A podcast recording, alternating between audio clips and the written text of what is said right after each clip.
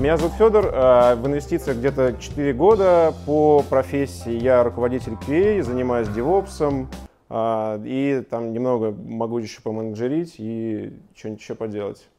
Вот, э, рядом Андрей. Почему он стоит? Он стоит, потому что я подумал, так будет более динамично. Он будет меня он будет, да, он будет меня перебивать, поэтому если я могу говорить, вот типа, говорить, говорить, говорить, и он будет перебивать, и это, ну, это нормально, короче. Не нужно думать, что он плохой человек, мы так договорились.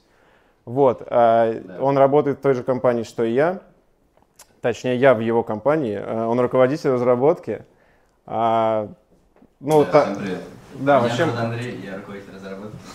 Да. Руководитель DevOps и Ну, в общем, короче, мы, короче, херня занимаемся. А идею продукт человек мы украли у предыдущих спикеров, у Марин, поэтому так, думаю, прикольнее. А, да, да, Марина же рассказывали, как они познакомились, что там в отеле подмосковном. Я могу рассказать, как мы познакомились. Мы познакомились 8 лет назад. Андрей мне написал ВКонтакте, типа, привет, йоу. Мы, и мы вместе поехали в Болгарию, в отель. Но в разные номера, но просто тусили. Не-не, если что, мы не геи, мы просто, мы, ну, гетеро, но толерантные. Короче, да, э, я в интернете нашел шаблон презентации. Там написано, что этот шаблон э, мне поможет, да, он поможет мне запоминающийся сделать презентацию, посвященную продукту, сервису или идее. Вот. А в этой презентации в шаблоне написано, типа, что нужно сделать введение с неожиданным фактом, эмоциям и про, эмоцией и простым заявлением. Давайте попробуем. Введение 26, неожиданный факт, откладываю с 18 лет, никогда не было такого, что типа ноль на карте, либо, либо пользовался на кредиткой. Эмоция, это я свичнулся 5 лет назад из логистики в IT, потому что моих директоров посадили за мошенничество в особо крупном размере. Меня тоже хотели посадить, но вроде как-то это договорились. Ну, не, нет, просто пообщались и нормально стало. Да. А, да, да. Ну, это единственный день, когда у меня был ноль на карте, да. Не, в Болгарии я 18, а это было 19. Ладно, не суть. А, и простое заявление, инвестировать должны все, начинать нужно было три дня назад. Еще чуть обо мне, я не эксперт, не советчик, не советник, не финансовый консультант, не экономист, не аналитик, просто человек, который погрузился в тему с инвестициями. А, поэтому в докладе могут быть неточности, ошибки, допущения, недосказанности, очевидные какие-то вещи. Поэтому там кринжевать не надо, пожалуйста. Субъектив, субъективность, конечно, будет не профессионализм, личное мнение и немного шуток.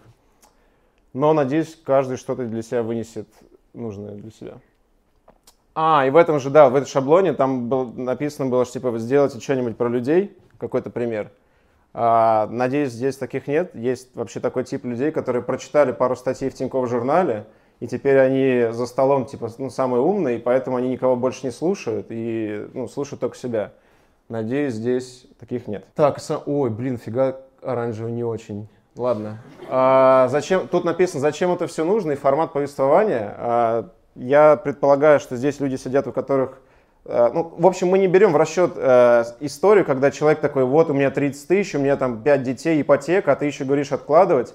Я предполагаю, что здесь люди, в принципе, сидят, у которых есть какой-то свободный денежный поток, как, хоть, как, хоть какая-то часть должен быть, по идее, но типа при, при правильном подходе, я дальше расскажу, формат беседы будет, как будто мы просто сели с вами пообщаться. Формат можно сравнить с 18 э, вещей, которые я понял к 30 годам. Правда, мне ну, 26 тезисов около 25 будет. Далее предостеречь вас от неодуманных вложений, постараюсь опыт ну, рассказать. Ну и там еще на видео будут записывать, там друзьям скину потом. А, так, давайте сначала разберемся по пару вопросов самых популярных. Куда вложить деньги? Это типа, если ты просто хоть, ну, хоть чуть-чуть человек узнаешь, что ты хоть как-то интересуешься инвестициями, сам первый, куда вложить деньги? Но это типа, э, ну, на этот вопрос а, нельзя правильно ответить, потому что мой посыл будет не в том, что типа я вот а, сейчас скажу, ребята, вкладывайте срочно, там, не знаю, в такси это крутая тема, и в конце будет моя ссылка на мои, мои там, не знаю, курсы. Нет, не про это будет, естественно. А тут, тут вопрос в том, что а, в любую тему, если ты хочешь а, получить от этого какой-то профит, ты должен обязательно постепенно погружаться в эту тему, что-то новое узнавать и только самостоятельно узнавать. Либо ты, ну, два варианта, либо ты самостоятельно долго разбираешься в какой-то теме, это базовые вещи, либо ты нанимаешь какого-то финансового советника. Поэтому Ответ такой. нет ответа. Ну, то есть зависит от того, очень, там очень много. То есть, чтобы ответить на этот вопрос, нужно обязательно задать еще вам 30 вопросов, а 30 вопросов вам будут задавать в ответ только люди, которые захотят с вас получить какие-то деньги.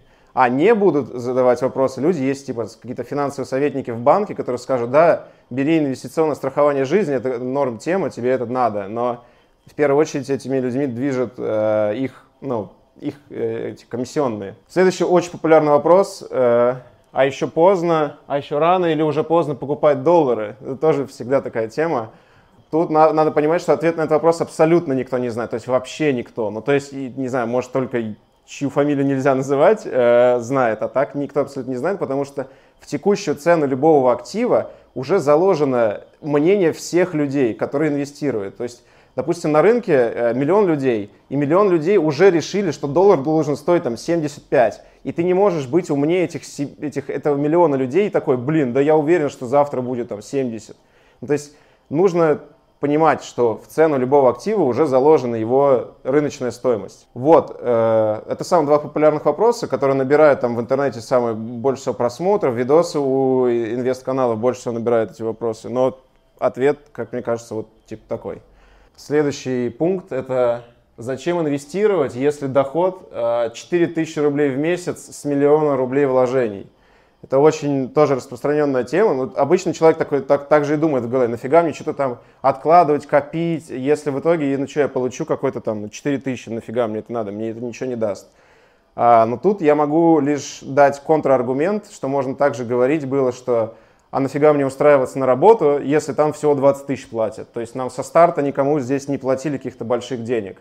И тут, ну вот, э, в общем, все большие вещи начинаются с малого. Это опять, знаете, такие старческие афоризмы, но тоже надо понимать, что все, все большие вещи начинаются с малого. И если не заняться вот с, с маленьких каких-то вещей, то в итоге можно там а, не знаю, в 50-60 лет а, очутиться, что у тебя только там, не знаю, квартира от мамы осталась и все, и у тебя больше ничего нет. Поэтому надо этим заниматься как можно раньше. Я вот начал где-то с 18. А тут надо еще понимать, что это еще, если чем глубже ты начинаешь погружаться в эту тему инвестиций, каких-то там активов, капиталов, приумножений, то чем глубже, тем интереснее. То есть поначалу тебе довольно скучная тема, это всякие там вклады, облигации, больше ты особо-то и ничего не, не знаешь, если ты не хочешь потерять. А если ты становишься более экспертным в каких-то областях, то ты уже можешь, ну, намного тебе интереснее становится. Зачем вообще инвестировать? Это, это правильная привычка. Ну, это как, типа, если курить неправильно, то это правильно. А. Да, как зубы тоже чистить норм. Хороший, спасибо за пример. Не зря тебя позвал. А, вот хорошая, хорошая привычка, заплатить. типа есть такая тоже как метафора или как это назвать, что типа сначала надо заплатить самому себе. То есть сначала платишь самому себе вот эти деньги, которые ты можешь там воспользоваться в будущем. Значит, это можно сказать, что сам себе платишь, а потом уже ты платишь там Apple, Google или кому там, у кого какие телефоны. А, и еще очень важно, что вот э, та цифра на счете э, дает тебе внутреннее спокойствие, и это внутреннее спокойствие тебе дает возможность принимать более, а, более рискованные решения. То есть, допустим, когда у тебя ноль на счету, вообще, вот ты пользуешь кредиткой, ты зависишь, ты живешь, условно говоря, от зарплаты до зарплаты, то ты э, очень, ты боишься, что тебя уволят с работы, потому что у тебя тупо денег не останется, и поэтому э, в принятии решений, там, на митингах или, вообще в других ситуациях ты более скованный, ты а, там, ну, ты не можешь более какие-то резкие движения, ты не можешь перечить начальству, ты боишься, что там тебе как-то что-то подумают, поговорят коллеги, что-нибудь, что-то там какое-то сделают так, что тебя уволят. А когда, когда у тебя есть там какой-то, даже если мы берем самый первый этап, я тебе расскажу про этапы, что делать, если мы берем самый первый этап, когда у тебя на счету есть 3-6 твоих ежемесячных трат, ты уже более спокойно, тебе в принципе пофиг, ты знаешь, что ты точно за 3 месяца найдешь новую работу, ты поэтому можешь ну, на, ну, короче, ты, ты намного раскованнее, намного свободнее, ты нач- общаешься а, с начальством, тебя, ну, я, я, допустим, не люблю абсолютно иерархию. У нас везде, во всех местах, где я работаю, у нас мы общаемся там, угораем и общаемся на ты с директором, потому что, ну, типа, я не представляю, как это, типа, ой, вы извините, коллеги, доброе утро, вот это я, для меня это какая-то, ну, вообще дичь. Финансовая независимость дает тебе психологическое спокойствие, вот, зафиксировали. Погнали дальше. Еще важно понимать, инвестирование – это не способ больше зарабатывать. Это тоже очень это важный пункт. потому что некоторые люди относятся, когда ну, слышат слово инвестиции, это значит, о, сейчас типа нафига мне вот эти там 6% годовых, я лучше там, не знаю, вот у меня друган шаверму делает, вот 15% предлагают, э, типа, что мне там с миллиона 60 тысяч год, фигня. Вот нужно понимать, что это не способ больше зарабатывать. А если ты хочешь больше зарабатывать, тебе надо а, делать какие-то проекты, стартапы, бизнес вести, как-то продвигаться по карьерной лестнице, там, не знаю, LinkedIn прокачивать, просить, чтобы тебе отзывы писали в твой профиль и прочее. Но это, инвестиции это не про это, это скорее про то, что ну, я вот как говорил, в будущем тебе там 50, и ты уже можешь, там, не знаю, не работать, допустим. Либо ты можешь сделать, не знаю, там, купить там, дом в Испании, либо еще какую-то трату сделать крупную. Либо вообще можешь не тратить, можешь детям оставить. Короче, как, как угодно, но это не способ, это не, не способ больше зарабатывать. Тут вот тоже важно. Это, это интересно, я, по-моему, про это что-то говорил. Ну да, я еще подчеркну, что а, поначалу, да, а, неинтересно, потому что хорошем, в правильном случае тебе нужно сначала, в начале своего пути заниматься скучными вещами, скучными, да. Недавно узнал, что надо скучными, а не скучными, нет такого слова. Скучными. А э, сначала тебе нужно заниматься скучными делами, это облигации и вклады. Потому что если ты не шаришь, тебе обязательно нужна безрисковая тема. Это обязательно, потому что... Потому, почему, расскажу позже. А, еще-то сейчас немного скучная тема, но тоже важная. А, это магия сложного процента и магия рынка. Вот, запомнили эти пять слов? Переключаю.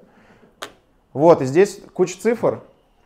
Здесь написано, а, если ежемесячно пополнять свой депозит, ну или там, не знаю, брокерский счет на 200 долларов, то через 25 лет это будет 315 тысяч долларов. 315. Причем вот здесь надо понимать, что вот эта цифра 315 твоих, э, твоих отложенных денег, вот из этих 200, то, что ты откладывал. Короче, если мы сделаем 200 умножить на 12 и умножить на 25, то это будет не 315, это будет 60. А, как получается 315? Это мы просто берем историческую доходность мировых рынков, это за 25 лет, она 11%. И у нас же получается, мы эту доходность получаем, ну, в зависимости от капитализации, либо раз в месяц. Сейчас это скучно, потом поприкольнее будет. Короче, вот, в зависимости от капитализации будет либо у тебя, а, либо каждый месяц у тебя приумножается, вот это мы 11% делим на 12, у тебя каждый месяц от твоего депозита пополняется на там 1%, допустим, 1%, и от того 1% еще 1%, и в итоге у нас из 60 тысяч долларов вырастает 315. Если на рубли переводить, то через 25 лет ты может оказаться, что у тебя 25 миллионов рублей. Но если мы возьмем какой-то гипотетический, с учетом курса, что у нас раз в 4 года а, валюта в два раза дешевле становится, то это вообще 223 миллиона. Ну это так, абстрактная цифра, но примерно. Примерно такая тема. А что Фрисят 2 делать с этими деньгами? А, вот это тоже, да, это тоже, кстати, норм, это люди обычно такие говорят, нафига мне, типа, ну, я лучше сейчас буду жить. Но, блин, если ты, если ты в 20 начнешь, то у тебя в 45 будет. И тем более 200 долларов, 200 долларов это, блин, это 14 тысяч. Или уже, уже по-моему, 15. Вчера было 14, сегодня уже 15. А, это не такие огромные деньги, это просто, я поэтому взял эту цифру в небольшую, здесь не пишу, откладывайте там 70% от зарплаты, потому что никто это не будет никогда делать. Так как тема была изначально, это ИС плюс ОФЗ versus вклад, а, я решил это просто вместо огромного доклада на одну узкую тему сделать две строчки. Вклад вам даст 4,5-6% а, годовых, а ИИС 14, если вы работаете на официальной и получаете не в конверте бабки. Вот. А, как это я дальше расписал. Там по ссылке, кому будет интересно, посмотрите. Там по ссылке прям расп... Я просто как раз для Андрея расписывал, он не особо любитель инвестировать. Я ему доказывал, почему надо все-таки в ИИС вкидываться. Э, там расписано огромное полотно с расчетами, что если вкидывать каждый год по 400 тысяч, ты же можешь... А, и давайте про ИС быстренько расскажу, три слова. Просто наверняка все слышали, но если кто-то не слышал. ИС – тема, которую сделало государство для того, чтобы стимулировать людей э, интересоваться фондовыми рынками. Осо- отличительная особенность ИСа – это то, что ты, э, у тебя морозятся деньги на три года, но если ты пополняешь на 400 тысяч, там до 400 тысяч можно делать вычет, забыли. 400 тысяч вложил в декабре, в январе ты можешь подавать заявку на то, чтобы тебе вернули 13% с этих 400 тысяч. 13% тебе возвращается с твоего налога, который ты заплатил уже государству, получая э, зарплату и уплатив НДФЛ. Да. Ладно, там сейчас не вдаваться, просто 52к можно каждый февраль получать, это 400 перед этим вложил. Да, да, да, да. Вот. Я, вот я, так. я открыл ИИС, спойлер. Да, несмотря на то, что Андрей не- вообще из тех людей, кто говорит, что, блин, вот реально, типа, нахера мне в 52 эти бабки, я лучше сейчас потрачу, но я из-за того, что мы долго общаемся, я уже накапал на мозги, что он открыл там Тинькофф инвестиции, еще с- реферальная ссылка будет в конце. но это не реклама, это камера сказать, что Тинькофф инвестиции говно, но реально очень удобно. А, я, кстати, про Тинькофф инвестиции дальше расскажу, э, там тоже будет, должно быть интересно. Популярный вопрос, в какой валюте, ответ тоже очень простой, опять же, субъективный, я уже говорил, что будет субъективизм, но субъективный ответ, если вы хотите воспользоваться деньгами не раньше, чем через 5 лет, то это, очевидно, только валюта. Валюта, мне евро не нравится лично просто, потому что ну, потому что там, типа, фиг знает, там никаких акций прикольных нет у, у, у евро- у еврозоны. Мне вообще ничего не нравится, мне нравится только американский, поэтому я только в долларах держу и все. Вот, поэтому если больше пяти лет, обязательно в долларах, если меньше пяти лет, но тут уж рискуйте на свой страх и риск. Но при этом важно понимать, что никогда не надо брать, а, типа, я сейчас возьму на 2000 долларов, чтобы через два месяца продать подороже. Это херня такая же, как была у нас в 2014 году, когда люди брали в декабре телевизоры для того, чтобы их продать потом подороже, и потом на Авито в два раза дешевле их сдавали. Но это вообще какая-то... Так не надо делать. Если мы вкладываем валюту, мы берем либо... Либо мы, предполагаем, что мы эту валюту будем тратить, либо мы предполагаем, что эту валюту будем не тратить в течение пяти лет точно. Вот так вот. Вот тоже популярный тезис, э, что на рынке скучно, и типа мне предлагают 12% годовых на там, э, предлагают на кошельнике, на такси, на шаверме, на мусорных таких облигациях, на комнатах, студиях, это гарантированная доходность, типа давайте купите комнату, мы вам отремонтируем, сделаем эту студию, будете, будете типа за 5 лет окупиться. Если не шарите, вообще не лезьте вообще. То есть это реально надо, типа если вы полгода перед этим подумаете, будете все полгода про это читать, вы, скорее всего, либо от этого откажетесь, либо сами сделаете ремонт там в студии, либо сами купите какое-то самостоятельное там такси. Но просто можно себе зафиксировать. Просто почему это важно, э, вот этот слайд? Потому что у меня тоже есть знакомая девочка, программист. Э, Она такая тоже очень умная, крутая. Она скопила деньги, она там в свое время разделила самостоятельно двухкомнатную квартиру на две студии, все хорошо заработала там. Но в итоге потом они- она меня приглашает на какую-то консультацию чувака, который предлагает в свой проект по такси, по каршерингу. Я посмотрел, там полная дичь. Там типа что-то 90% годовых обещают. И, короче, этот, э, что-то, Андрей, ты хотел тоже наверное, про такси А, да, вот мы ехали в Москве Да. э, в такси, там была реклама, что, мол, гарантированно от 90% годовых. То есть это надо было просто спросить маму, чтобы она купила мою квартиру, я вложил это в таксопарк, и в итоге у меня получилось через год до квартиры, получается.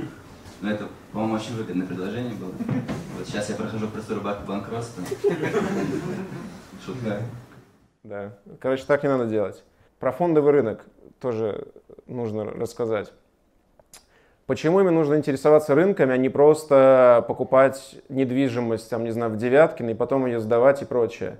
Потому что очень важна в инвестициях, вложениях, формировании капитала и прочие там умных словах обязательно нужна диверсификация. Что это такое? В общем случае все понимают, типа все, я и так знаю, что-то очевидности говоришь, на самом деле не все понимают. А если у тебя три студии в Девяткино, ты на все свои деньги, э, ну, все, у тебя все деньги в недвижимости, э, наступает коронавирус, все, больше этих нету, больше арендодателей, арендаторов нету. Это, это факт. Э, вот у меня, опять же, знакомый есть, который абсолютно все свои деньги, э, что, чем он занимается? Он покупает квартиры и сдает их потом на Airbnb. А, Потом э, еще снимает квартиры за 25 тысяч, и потом их сдает по полторы тысячи на Airbnb, там типа пятнашку, двадцатку себе капает, и в итоге все хорошо. В апреле мы с ним типа год не общались, тут сообщение в WhatsApp, блин, Федя, у меня все брони сня... снялись, вообще я типа в минусе жестком. Почему так произошло? Потому что он все свои деньги в один актив вложил, который может... На В общем, над каждым активом висит туча неопределенного, огромного количества рисков. И э, эти риски, они могут быть типа там 0,1% над каждым активом. Даже с золотом, абсолютно, абсолютно со всем активом может случиться что-то. Вот, и вот это что-то мы не можем никогда предугадать. И поэтому, если ты думаешь, да блин, это точно стопроцентная тема, я вложу туда 100% всех своих денег, но и ты точно потом тебе будет плохо. Но это так, типа, закон, как какие-то суеверный закон подлости, вот так вот работает. И по, как от этого избавиться, нужно просто понимать, несмотря на то, что даже ты самый умный, самый уверенный, ты, ты верняк темы, я точно буду там вот в одну, в одну штуку долбить, вкладывать. Нужно понимать, нужно понять, что это баг головы, что ты не самый умный, и это что, то, точно что-то случится. Что с этим делать? Надо диверсифицировать. Диверсификация означает, что ты должен вкладывать свои деньги пропорционально в разные активы. Какие могут быть, как, как, какой может быть спектр активов? Первое – это облигации, самые, ну, типа, самые надежные. Это есть облигации государств, государственные, типа, облигации федерального назначения. А второе – это облигации коммерческих компаний, типа там «Газпром» и прочее. А, это, это уже разные классы активов. Потом это могут быть акции, а, акции конкретно компании. Это могут быть ETF. ETF это типа солянка из кучи акций, допустим, 100 акций в одном ETF, и, вот, и он в зависимости от их процентовки меняется его цена. Вот, это могут быть ETF там, на, на мир, есть мировая ETF, в зависимости, он собирает 100 крупнейших, 100 крупнейших компаний, их акций, и потом ну, цена выставляется. Короче, э, при формировании своего капитала нужно его диверсифицировать. Диверсифицировать облигациями, акциями, рейтом, это недвижимость американской, недвижимость российской, стабильными какими-то депозитами, долларами и, может быть, какой-то другой валютой. Иначе будет не очень хорошо. Э, middle, э, middle investor. Вот. Э, если вы уже такой, вы уже знаете, что такое фонды рынок, выбрали брокера, там года два инвестируете, там, может быть, три уже что-то там шарите, какие-то отчетности читаете, которые нафиг никому не нужны, если что, я потом прочитаю, расскажу про эти отчетности. Вот, то уже надо задумываться про ребалансировку, когда мы определили, что, допустим, я хочу 20 облигаций, 20 акций, 20 недвижимости, 20 вкладов и 20, там, не знаю, трежерис американских и мы определяем дату, когда мы делаем ребалансировку. Что это значит? Это значит, э, что э, вот 1 июня мы сделали 20, 20, 20, 20. Через год у вас уже не будет э, такая же одинаковая процентовка, потому что акции, допустим, выросли в два раза, и у вас уже доля акций будет не 20%, а 30%. Соответственно, что вам надо сделать? Вам нужно продать эти акции и сделать так, чтобы процентовка у вас опять была 20, 20, 20. Почему это обязательно делать? Потому что дальше будет график. График обычно говорят, что придает ума презентации. Вот, здесь сейчас расскажу. Сделали такую штуку, сейчас, во, а, сделали историческую доходность, посмотрели просто на рынке, ну, это, типа это, это уже факт, это даже не какие-то там э, предполагаемые доходности и прочее. Сделали аналитику, а, где, короче, вот эти все полоски, это отдельный класс активов. Здесь это индекс S&P 500, это акции, это 500 акций американских, а, Еще отдельный актив это золото, отдельный актив облигации, отдельный актив недвижимость. И вот все вот эти четыре э, полоски на графике это отдельные активы. И как они выросли за 20 лет. То есть они дали, ну типа они дали за 20 лет прирост примерно там от 2 до 3 раз. x2, x3 за 20 лет. А если мы делаем ребалансировку ежегодно в соответствии с нашим... То есть 20-20-20 это самый типа простой для понимания. Для многих людей нужно немного разную процентовку другую делать. Но если вот даже сделали на основе 20-20-20, причем вот эти активы, это самые, типа, ну это вообще, ну, э, не нужно ни в чем разбираться. Для того, чтобы вот это все сделать, ты можешь зарегистрироваться в Тинькофф Инвестициях и завтра сформировать себе такой портфель 20-20-20. Если ты его будешь ребалансировать в течение 20 лет, вот если ты начал в 2000 году, угарно, конечно, но вот если ты начал в 2000 году, то у тебя был бы прирост ну, типа в два-три раза больше, чем если ты, у тебя в одном активе все лежит. Я тут еще вспомнил такой пример, что некоторые люди говорят, вот, я же типа купил хату за 2 ляма и продал ее за 4. Но, блин, э, ты не учитываешь, что это рубли, э, и ты не учитываешь, во-первых, курс уже другой, и во-вторых, у нас инфляция 10%. Типа за 5 лет у тебя съелось 50%, а ты считаешь, что у тебя плюс x2, но это не x2, у тебя покупательская способность твоих денег намного меньше. Что там дальше? А, вот, еще, если вы уже такие, все, нормально нас убедил, давайте что делать дальше, как выбрать брокера. Здесь тоже очень простой ответ. Э, берите там, где у вас банк. Все, только если...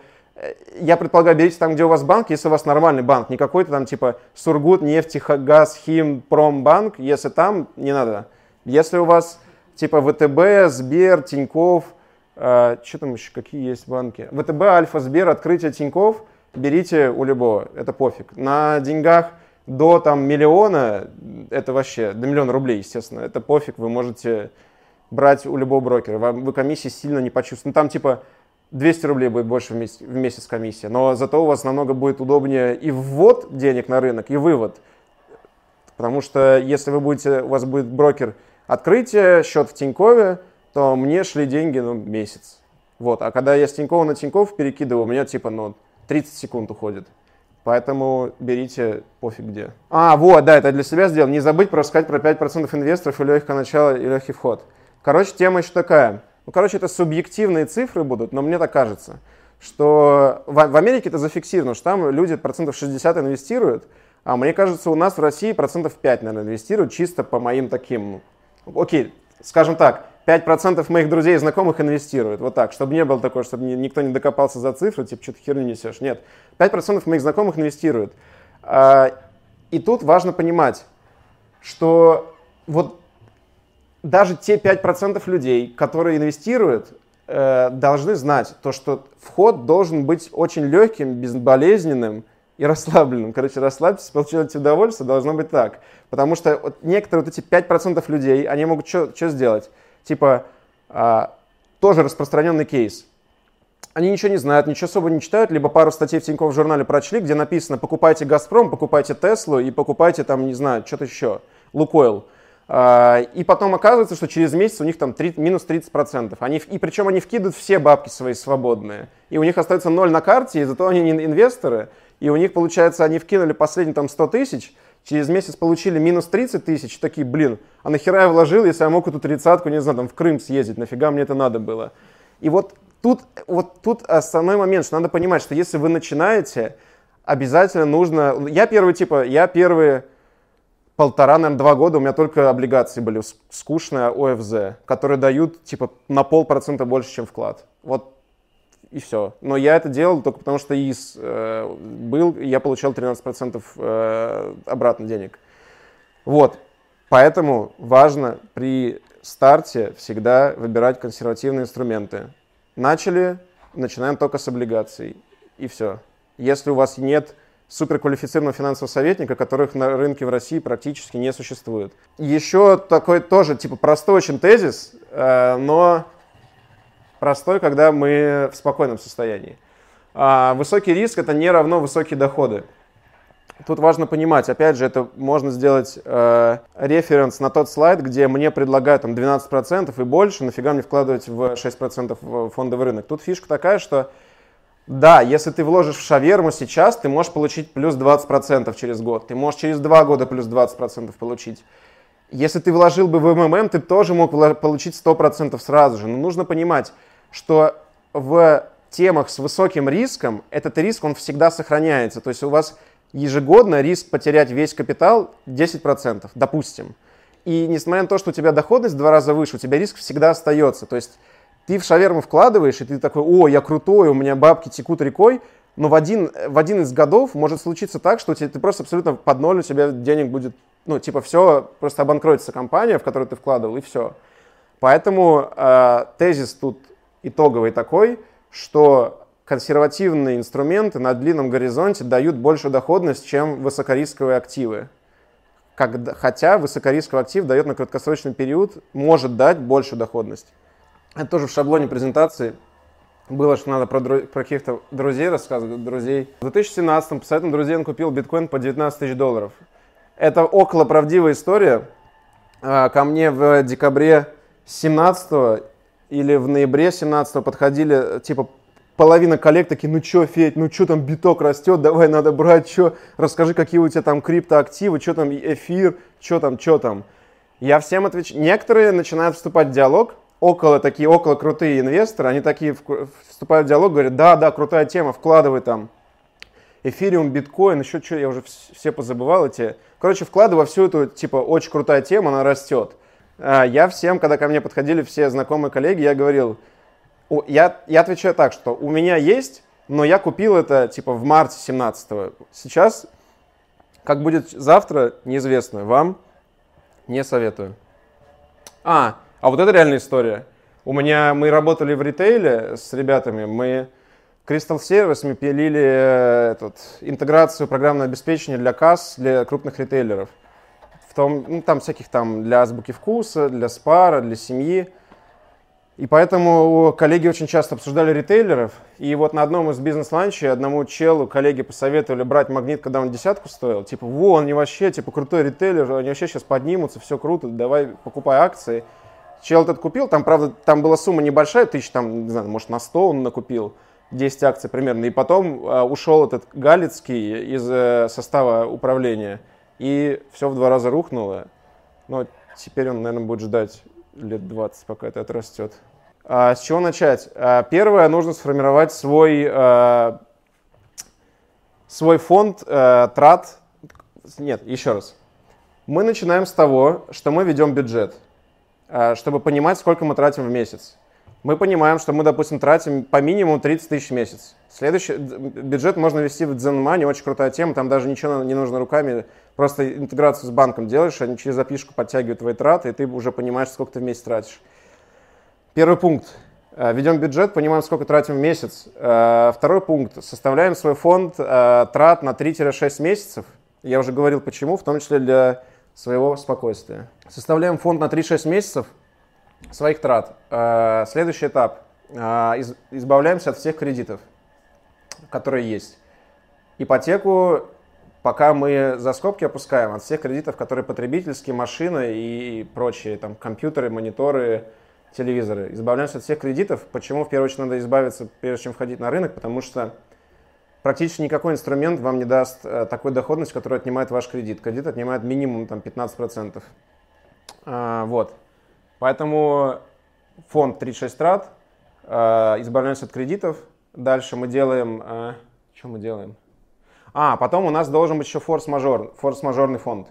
Это что такое? Это тоже, он может составлять там 3-6 трат ваших. Э, почему он тоже нужен как отдельная сущность? Потому что, в общем, у вас должны лежать ликвидные деньги всегда на что-то, на обстоятельства непреодолимой силы. У вас может быть, не знаю, если арендуете квартиру, у вас очень легко может быть так, что у вас, типа, вот скажут, через две недели выселяем, мы продаем хату. И ты должен понимать, у тебя должны всегда должны быть деньги на руках, чтобы, чтобы ты арендовал квартиру, тебе это получается три месячные аренды. То есть это типа комиссия, а, последний месяц и первый месяц, ну это залог. То есть вот, вот на такой фонд, и так, также может случиться, там, не знаю, нога сломается, когда и по ДМС тебе ничего там не сделают, там, э, скажут, извините, мы ногами не занимаемся. Все, что угодно может случиться. И поэтому должно быть, прежде чем начинать инвестировать, должно быть еще и второй фонд, форс-мажорный.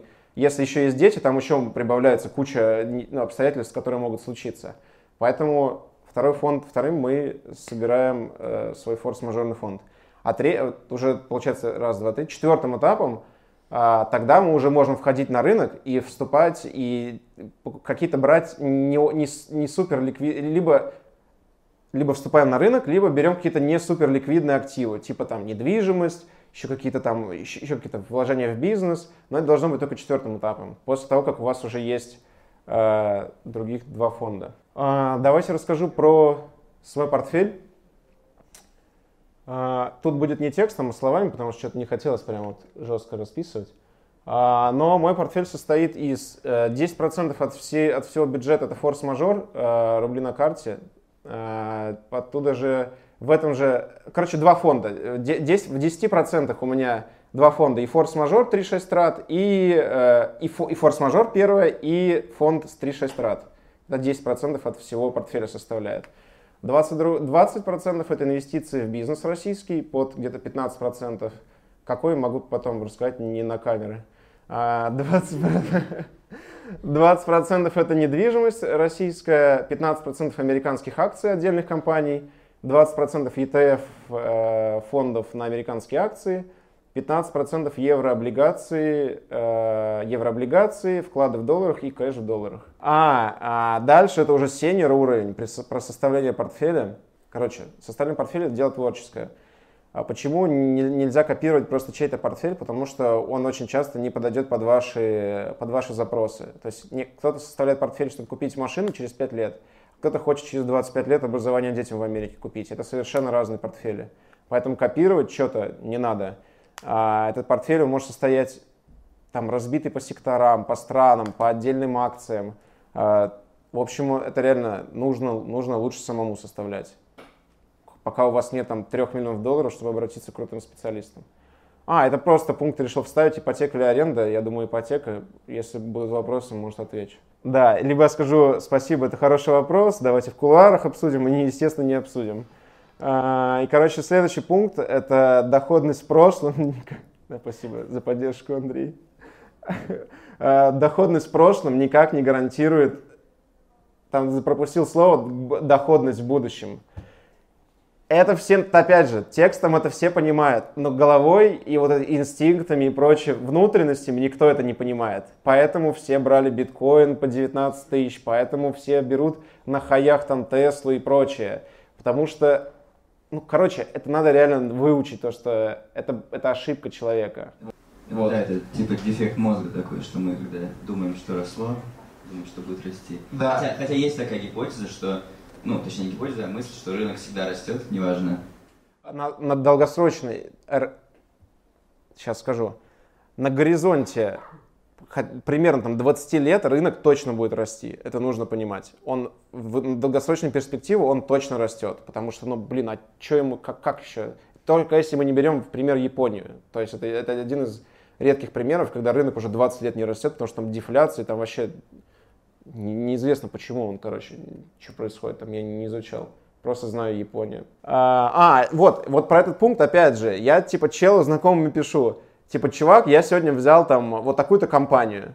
Ну, я взял там Westrock, это упаковка, американский, американская упаковка. А, он мне отвечает, типа, блин, а надо было вчера Apple брать. Он на 6% вырос. Я такой, Класс. Всегда нужно было брать вчера. Да, всегда, да, всегда, всегда надо было, да, да, всегда надо было брать вчера. Ну, блин, ну возьмите сегодня, чтобы сегодня стало завтра вчера. Блядь, сделайте так. Короче, это тоже типа, простая истина. И еще раз, не надо лезть в сложные продукты. Сложные продукты, а, они везде, они везде находятся. Это как типа мины, они везде. Я открывал счет в открытие брокера, они мне впихивают структурный продукт, безрисковую херню, которая точно дает тебе 12%. Не точно, не дает, куча рисков, куча комиссий. Не надо брать 100%. Они это делают, люди, которые вам предлагают, они делают, естественно, это не для вас. Они это делают для того, чтобы получить свои комиссионные.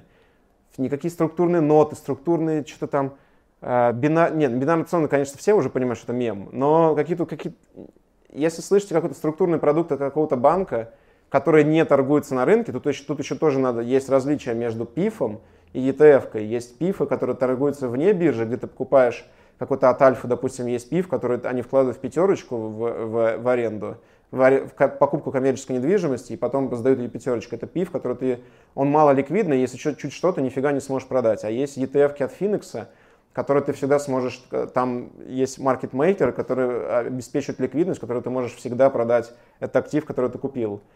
Не надо лезть в сложные продукты, помните об этом, ребята.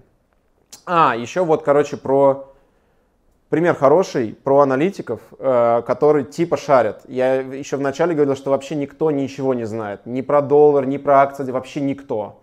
Ну, типа, точнее, никто, что вы видите вот в открытых источниках, вообще никто ничего не знает. А уж тем более ваш знакомый, сосед, компаньон по обеду и прочие какие-то люди левые, никто абсолютно ничего не знает. Сейчас, как пример, э, аргумент нормальный нашел. Смотрите, э, вот здесь 10 июня 2020 год. Э, это аналитики, что говорят про Теслу. Тесла не на рекордных уровнях подходит к 1000 долларов. В то же время консенсус прогноз по акциям находится на уровне 635 долларов. И многие аналитики рекомендуют продавать акции Tesla 10 июня. Это все, ну, типа, мы это берем как факт, что большинство аналитиков э, реально рекомендовали продавать, потому что уже перекуплены акции Tesla. Э, смотрим дальше. Это с 10 июня по 16 июля. Плюс 46% от того, от того дня, когда все рекомендовали продавать. Идем дальше. 16 июля. Самый оптимистичный аналитик по Теслу удивил своим прогнозом Илона Маска. Аналитик американского инвестбанка, бла-бла-бла. Самый смелый прогноз по акциям электрокаров Тесла. Головокружительный рост акций еще не закончится, считает эксперт. Типа, ребята, покупайте. То есть по тысяче не надо, по полторы берите. Класс. Следующее, э, уже 16 было, это 30 30 Аналитик Морган Стейлин допустил рост акций Тесла до 2500. Тесла может быть ошеломляюще дешевый при цене в полторы тысячи за акцию. Короче, это просто э, они идут, куда ветер дует, туда все аналитики дуют. Э, и поэтому надо понимать, что никто вообще ничего не знает, абсолютно. То есть, если человек этот знает, значит, он, э, не знаю, там, руководитель хедж-фонда хотя бы, который будет при приносить деньги только для своих, для тех, кто... Вот если кто смотрел фильм «Миллиарды», там, как, как его звали, Андрей Чел? Сериал. Да, сериал. Боб. Боб. Акс. Ак, Боб Аксельрод. Вот Аксельрод, окей, он, может, знает, и то он в сериале это знает, и то там еще было мошеннические действия, как они, инсайдерская торговля. Вот это круто. Если вы Боб Аксельрод, да, работает, э, и вы снимаетесь в сериале. Иначе ни, никто не знает, никакие аналитики. По, и поэтому это первый аргумент, дальше будет еще второй, что читать новости смысла очень мало. Это как то же самое, у вас 50 на 50 будет. Читать новости особо смысла нет. Погнали дальше. А, во, не слушайте советы. Постарайтесь слушать меньше, меньше слушать советы. Мои тоже. А, обстановка на данный момент... Тут как бы типа это вне времени текст, поэтому так воспринимаем. Обстановка на данный момент такая, что большинство акций уже давно перекуплены, оторвались от рациональной стоимости какого-то понимания. Это каждый год они оторвались и, и от какого-то понимания, типа, что они уже перекуплены. Американские акции типа по дефолту уже перекуплены уже лет 20, наверное. Поэтому нет э, смысла читать research и прочие обзоры, они далеки от реальности. Достаточно посмотреть, э, как инвестбанки меняют свои таргеты, каждый день что-то новое. По той же Тесле раз 10 пересматривали. Дальше. А, еще дальше идет про показатели, про формулы. Это уже, опять же, такой э, архитектор уровень. Э, есть такой показатель довольно репрезентативный. Это P на E, это когда можете почитать, э, я скажу, что это просто через какой промежуток времени э, ваша акция окупится. И некоторые такие говорят, блин, ну вот надо, э, типа, если вот за 5 лет окупается, это крутая компания, значит надо брать. А если окупается там за 10 лет, значит это фиговая компания, не надо ее брать. Смотрите, пример нормальный. А, Starbucks, P на E 68 лет, ваша акция будет окупаться. Ее берут, и все норм. Газпром окупается 6 лет, в 10 раз меньше у нее риск и волатильность, и в принципе оценка э, рис, риска этого актива ну, раз, раз в два, наверное, выше. То есть это более рисковый инструмент. Хотя в одном случае 68 лет окупается, в другом 6,5. Это как просто как аргумент про то, что не работают даже никакие показатели, подписки на платные какие-то машины обучения, какие-то, какие я не знаю, нет слов. А, все, и вот в конце они говорят, типа, удачи, надеемся, что наши советы помогут вам создать запоминающие презентации, продукты или услуги, больше бесплатных советов смотрите, а, не знаю где, а тут какая-то книга там вначале есть. И полезные каналы, которые я в свое время был подписан, я в свое время был подписан в телеге на, на 20-30 каналов, связанных с инвестициями, этими всякими, как эти, торговыми идеями, какими-то еще напоминалками, но типа год назад я уже абсолютно от всего отписался, и осталось только четыре, э, источника информации, которые я потребляю. Это я скину ссылку, потом перейдете по кликабельно. Это Invest Future на, в YouTube, очень крутая э, женщина, аналитик, вещает, обозревает новости, и у нее, в принципе, подход примерно такой же, как и я, говорил, что ну, не нужно выбирать отдельно там акции. Ладно, дальше. А Тинькофф журнал, э, тоже очень хорошая тема, они реально пишут как, как для бабушки моей, поэтому тоже норм тема. А, его лучший канал в Телеграме по инвестициям, это не мой, это, это просто, это не мой канал, это реально там очень крутой чел пишет, э, тоже кликните, посмотрите его, он там уже, он финансовый эксперт, финансовый советник, тоже даже не мой друг, просто реально крутой чел. И еще, это лучше, а есть норм канал в телеге по инвестициям. Все, и там в конце спасибо, все спасибо. Ребят.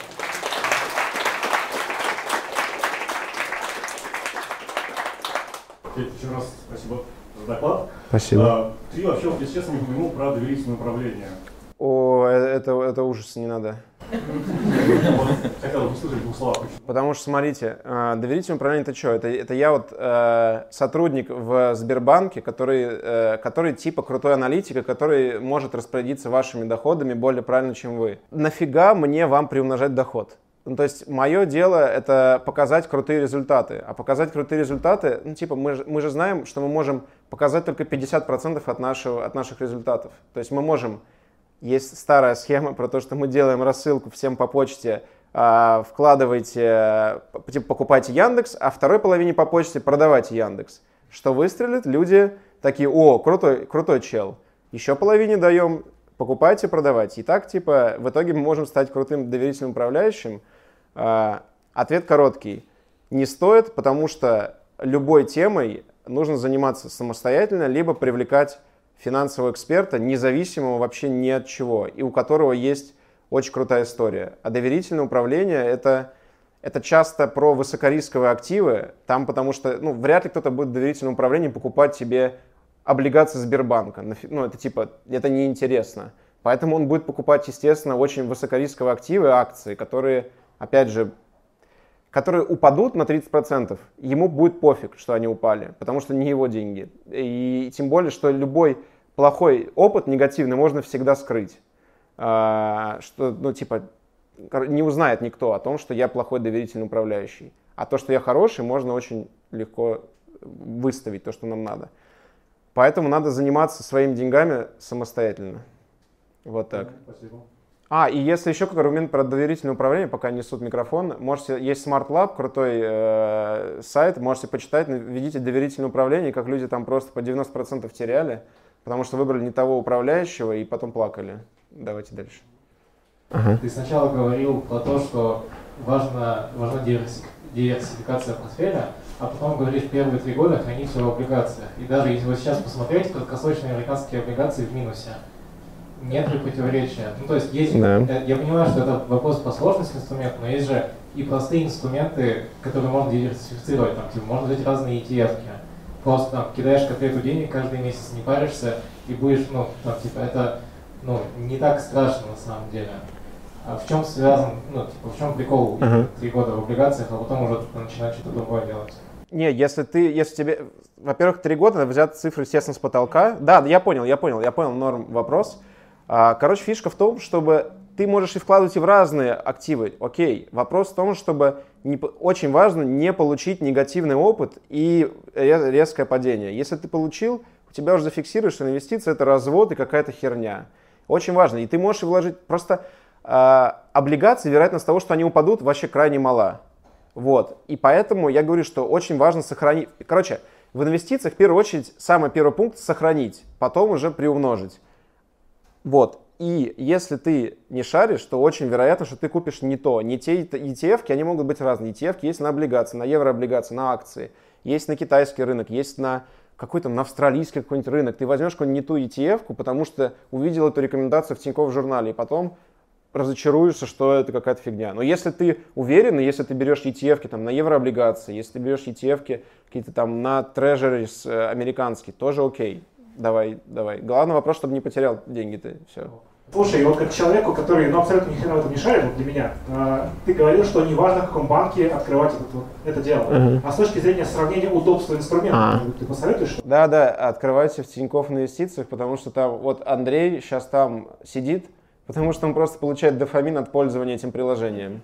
Да, это тоже, это реально норм тема. Э, но, но Тинькофф инвестиции это самый, типа, там грабительские комиссии, там они реально намного выше, чем вообще везде. То есть, но тут вопрос в том, что ты можешь, если ты будешь откроешь ВТБ, там ужасное приложение, нереально им пользоваться, но вообще его делали как будто, не знаю, в 90-х. И, возможно, ты просто откроешь, такой, блядь, какое-то говно, я закрою и куплю себе какой-нибудь iPhone. Поэтому, если, если с точки зрения там дофамина и крутости приложений, графиков, всякие там про, ну, прогнозы только, да, там еще в Тинькофф есть прогнозы и пульс, это вообще чисто в формате, чисто поугарать. Чуваки там пишут, типа, покупаем, допустим, там 50 долларов акция стоит, покупаем срочно, будет взлет до 70 долларов, но наставим ведро на пробой, если до 35 упадет. Короче, там вот такое, в формате анекдотов если читать, пульс, норм тема. А, если хочется дофамин, крутое приложение, берем точно Тинькофф Инвестиции, но там большие комиссии, а, самый маленький ВТБ, Сбер, остальные, в принципе, нормально. Ну, короче, я объяснил, почему в банке в своем, потому что вывод будет очень долгий. А в Тинькове, ну, допустим, у тебя карточка в Тинькове, ты покупаешь валюту, я сейчас, кстати, еще не, не дорассказал, валюту я тоже покупаю уже больше, не в, в обменнике вообще жопу это покупать, потому что там какие-то бумажки носить, наличку носить, что-то переводить, какой-то по карманам, это вообще фигня. А сейчас в Тинькофф инвестициях можно просто прямо на бирже по лучшему курсу поменять и сразу же себе на карту вывести. Это тоже большой плюс в Тинькофф инвестициях. У меня сейчас открыто в открытии и в Тинькофф инвестициях. Последний вопрос. Блин. Ну, я как-то смотрел на ютубе доклад на айтишной конференции э, про тоже ну, подобного профиля. Вот, там чувак говорил, что э, если вы не знаете, что делать, но очень хотите, там, возьмите какую-то сумму, которую вам не жалко, и просто купите всего понемножку, там вот следуя простым правилам, то есть чтобы для акции, облигации, вот, вот все вот так. Мгм. Вот. И забудьте про них. На 20 лет, типа. И будет вам. Ну, это же, типа, в- теории, да, это норм, есть, а э, в практике нереально. Ну, я о том, что э, получается, ну, в теории, почему это норм-то? Потому что рынок растет. Не, в теории это норм, потому что это, типа, прикольно. Ну, ты можешь по приколу взять реальность. Вот, знаешь, такое, что, вот, типа, я взял Facebook, я инвестор Фейсбука. Все, вот прикольно. И, и, возможно, тебе этот прикол даст... э, допустим, ты купил Facebook, такой, все, я для того, чтобы друзьям сказать, что я Facebook купил. Чисто, чтобы была тема для разговора новая. И, да, одну акцию, и пофиг. И потом э, ты рассказал об этом друзьям, они такие, ого, ты крутой, у тебя ценность э, выросла по 100-бальной шкале, ты уже крутой мужчина, инвестор. Э, и, короче, и из-за этого тебе это дало, типа, уверенность, и ты такой, о, это оказывается крутая тема, и начнешь читать про все эти рынки, и начнешь больше инвестировать. Возможно, тебе это даст пинок для того, чтобы инвестировать. Тут вообще, ну, короче, как хочешь. Вот так тоже норм тема. Вопрос в том, чтобы, ну, что- короче, это должно приносить удовольствие. То, что не приносит удовольствие, будет тезис, как вот нафига мне в 52 года деньги. То же самое, тут должно приносить все удовольствие. Можешь взять, купить, можешь... Нет, тут все-таки как бы посыл был в том, чтобы Ага. сохранить э, деньги. Ну, естественно. А, если, смотри, ты говоришь, да, ты говоришь сейчас головой, все правильно, ты говоришь рационально, нужно сохранить, но эмоции, тебе же тоже хочется какой-то, знаешь, типа, а, получить моральное удовольствие, когда ты видишь зеленый график. Вот. А от облигаций не... Это типа, ну, блин, ну это скучно какая-то фигня, но облигации купил еще, ну, блин, даже не поб- поболтать с друзьями об этом. А ка- так ты такой, о, ребят, сегодня Facebook на 10% вырос, смотрели отчет, я в телеге был.